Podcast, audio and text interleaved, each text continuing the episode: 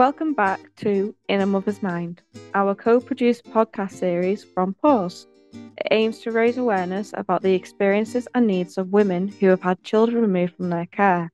It was created by a group of four women who have experience of having children removed from their care who have all completed the Pause programme. I'm Helena, a graduate from the Pause programme. We know from government figures that domestic abuse is one of the leading causes of homelessness amongst women, and housing is the primary barrier for women attempting to leave abusers. And when there are children involved, this causes added complexities. In this episode, we're going to talk to Vicky Jennings, Senior Practitioner for BCHA's Women's Refuge in Plymouth, to hear a frontline local perspective on some of the challenges women and children face when fleeing domestic abuse, as well as some solutions that are available. We'll then speak to barrister Rachel Cooper to delve more into the issue of domestic abuse and children's social care involvement, and to get a legal perspective on what's being done to make the courts more trauma informed and what more needs to be done. First, let's hear from Vicky, who was being interviewed by Heidi.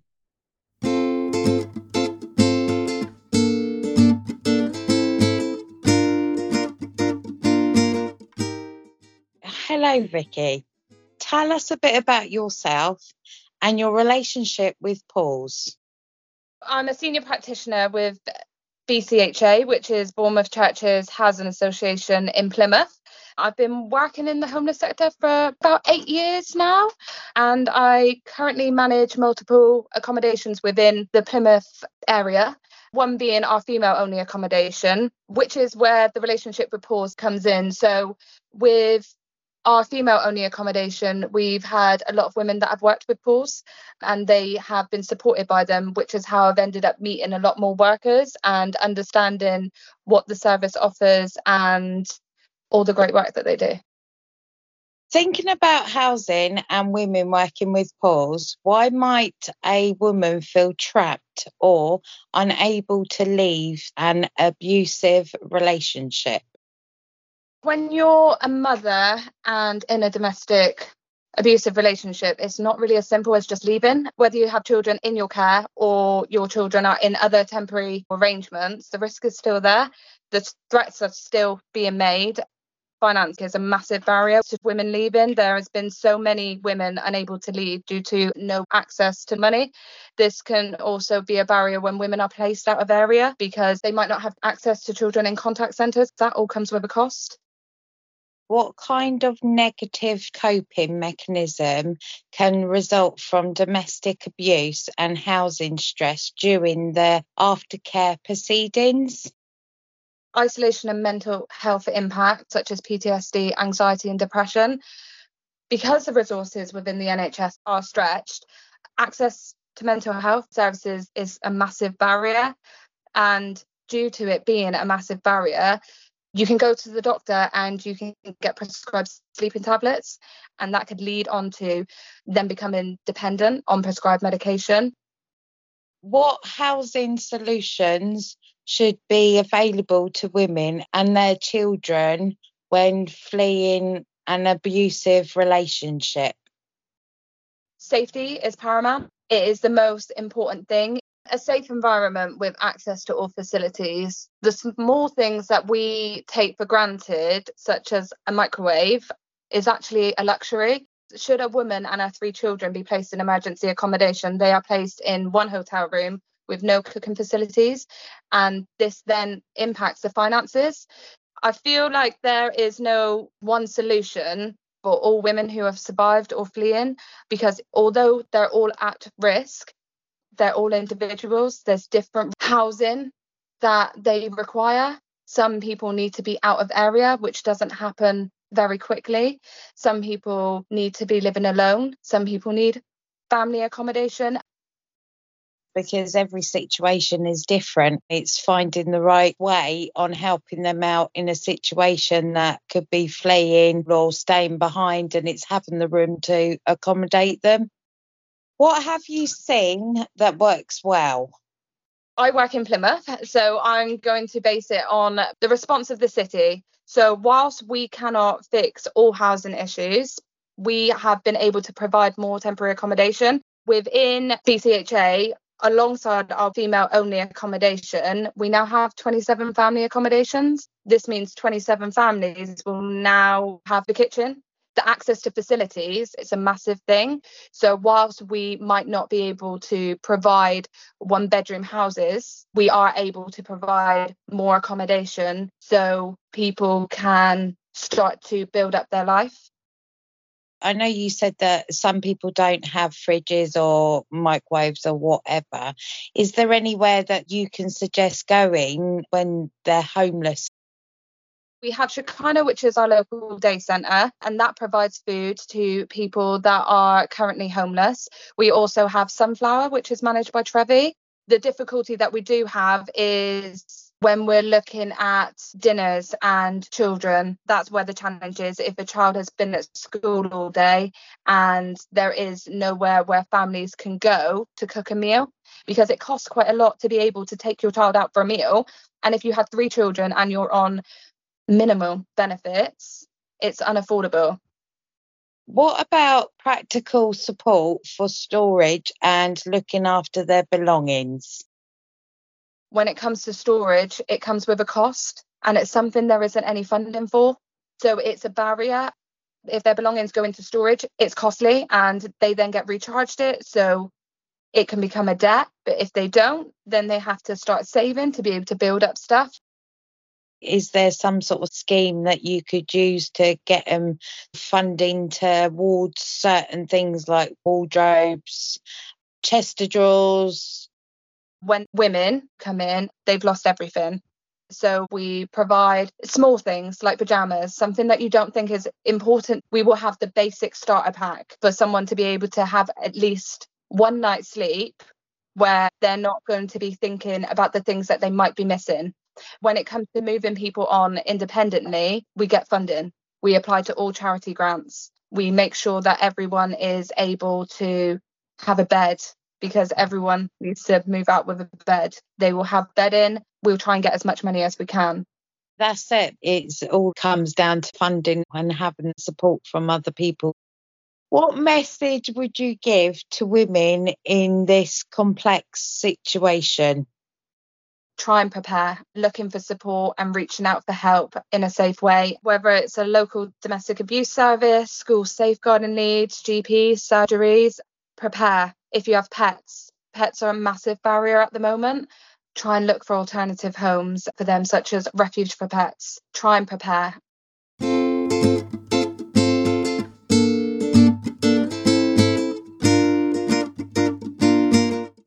Thanks so much to Vicky for talking to us and sharing some of the support services available in Plymouth. Domestic abuse and housing are linked everywhere.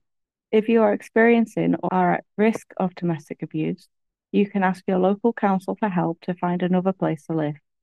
You can also call the National Domestic Abuse Helpline, which is free, for support finding a refuge space.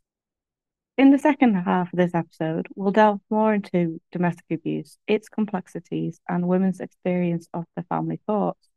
To do this, we are going to speak to barrister Rachel Cooper, who is being interviewed by myself. My name's Rachel Cooper. I'm a family law barrister at Coram Chambers.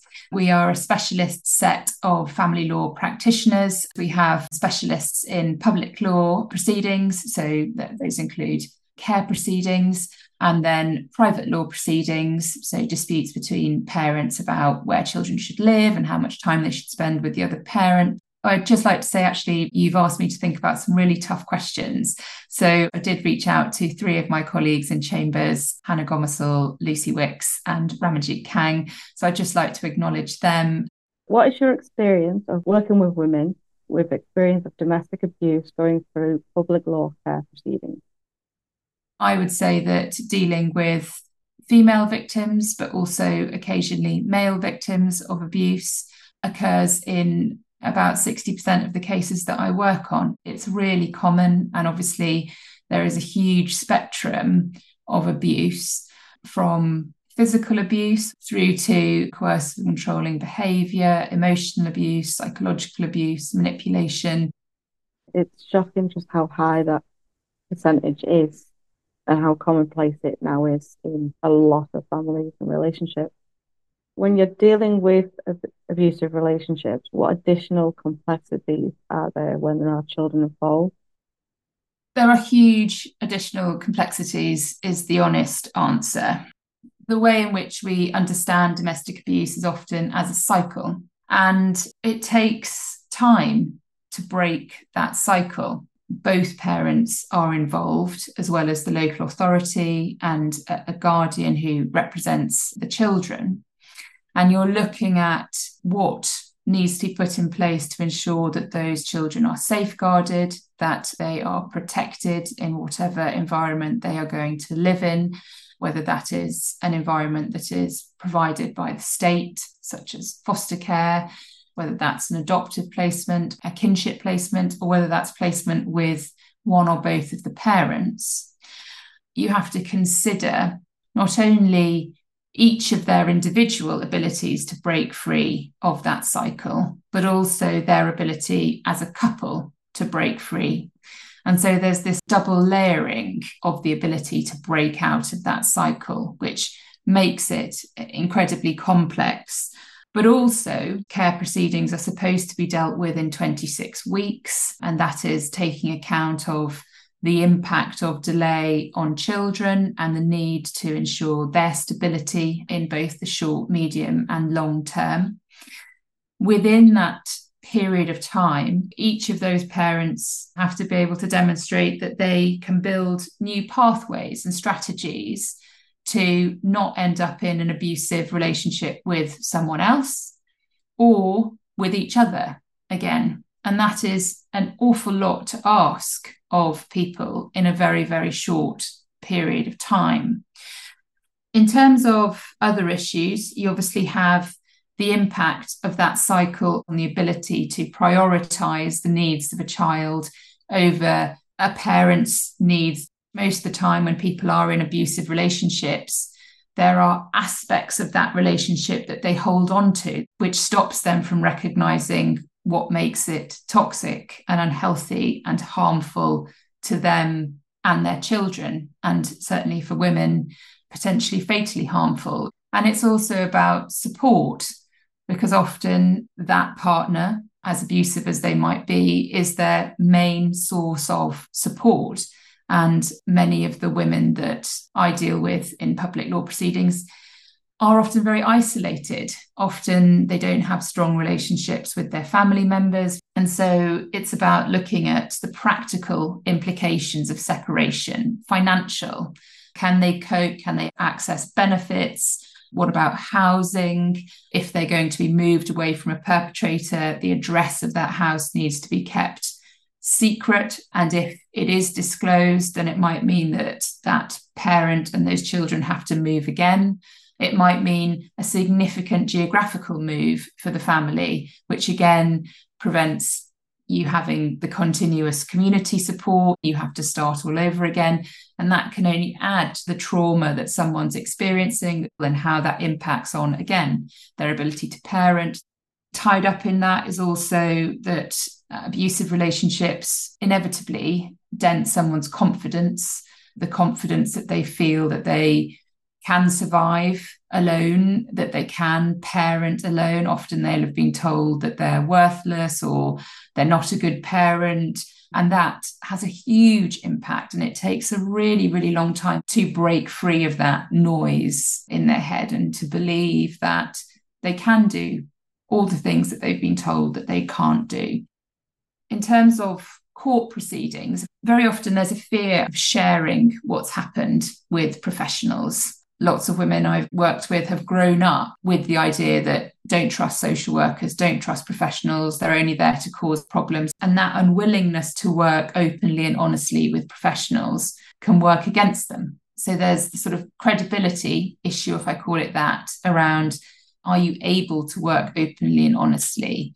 There's going to be stuff that comes out which you haven't told the local authority that will then impact on your credibility later on and mean the court can't trust you. But then there's also if you're not willing or able to say what's been going on, then it's very difficult to provide you with the support that you need in order to help you practically, financially, emotionally, psychologically, in all the ways that that support is needed. Yeah, I think that's a brilliant answer. When the children aren't in the care anymore, but they're still going through the proceedings and they're in a, an abusive relationship, do you think that makes the women feel more trapped in that abusive relationship to try and hold on to their family? I think I've seen it work in lots of different ways.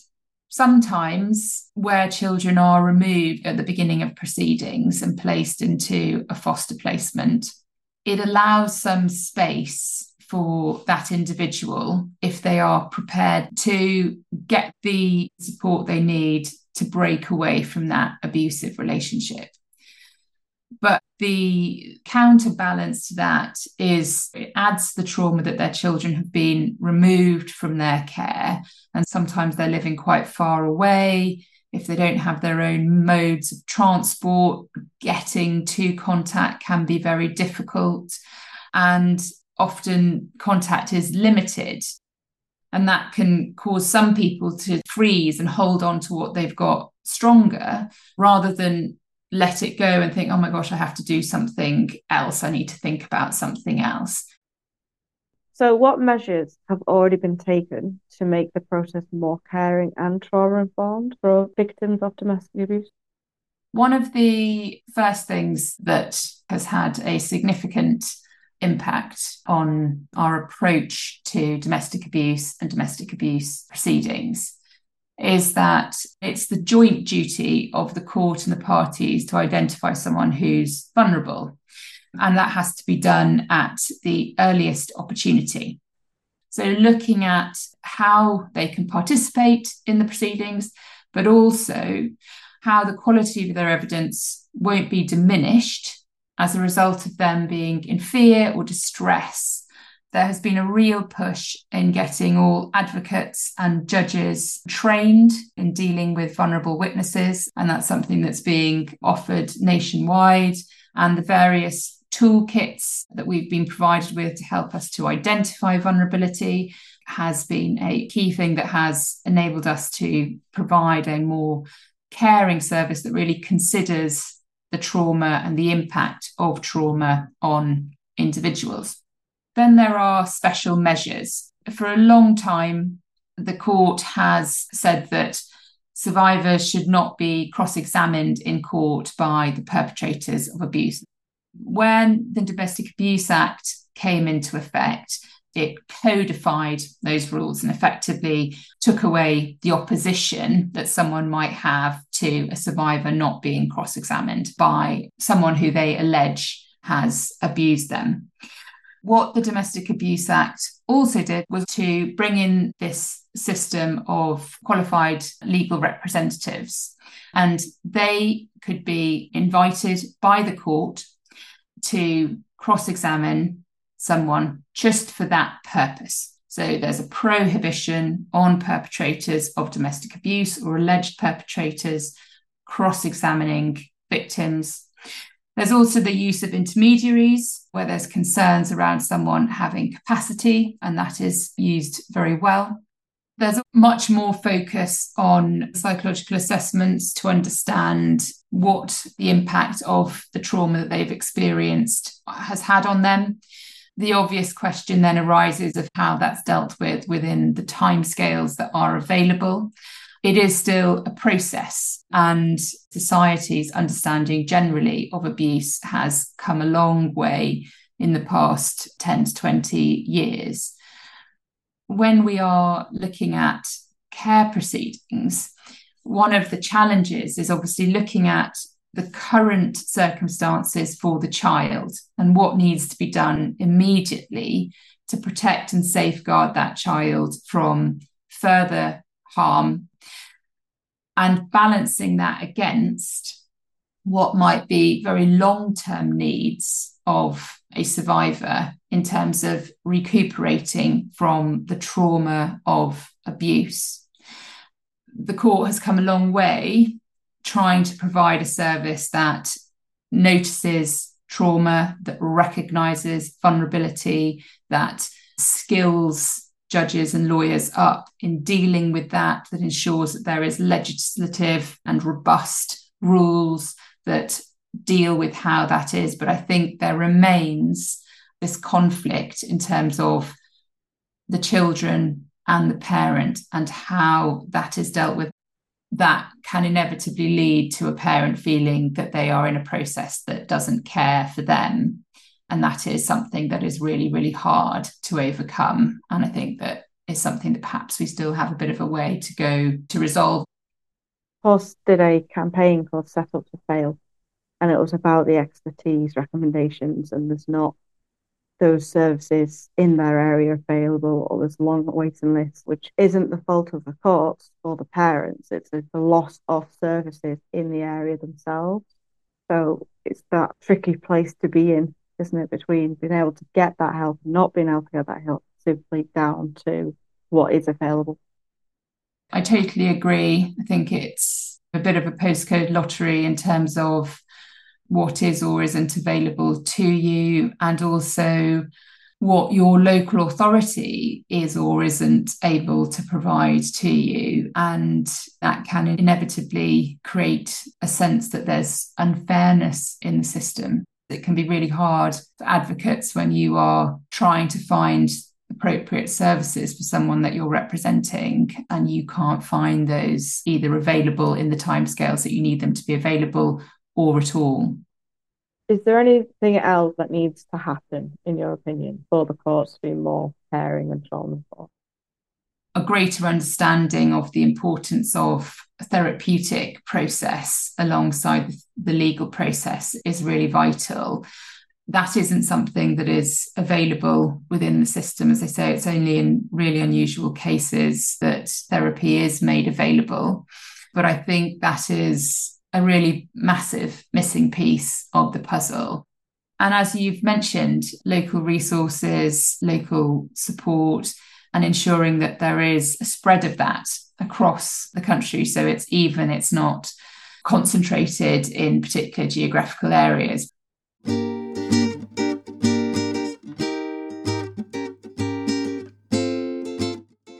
Thank you so much to Rachel and Vicky for joining us for this episode and sharing their thoughts. It has been really insightful to get a frontline local and legal perspective on some of the challenges women face when experiencing domestic abuse when there are children involved. We hope you have found this episode informative and we want to send a message of support to other mothers out there in a similar situation. You are not alone. Seek support and make your voice heard. Thank you for listening to our podcast. We'll be back soon with another podcast episode, but in the meantime, if you want to find out more about Pause, just go to www.pause.org.uk or find us on Twitter or Instagram at pauseorg. Until next time, thank you.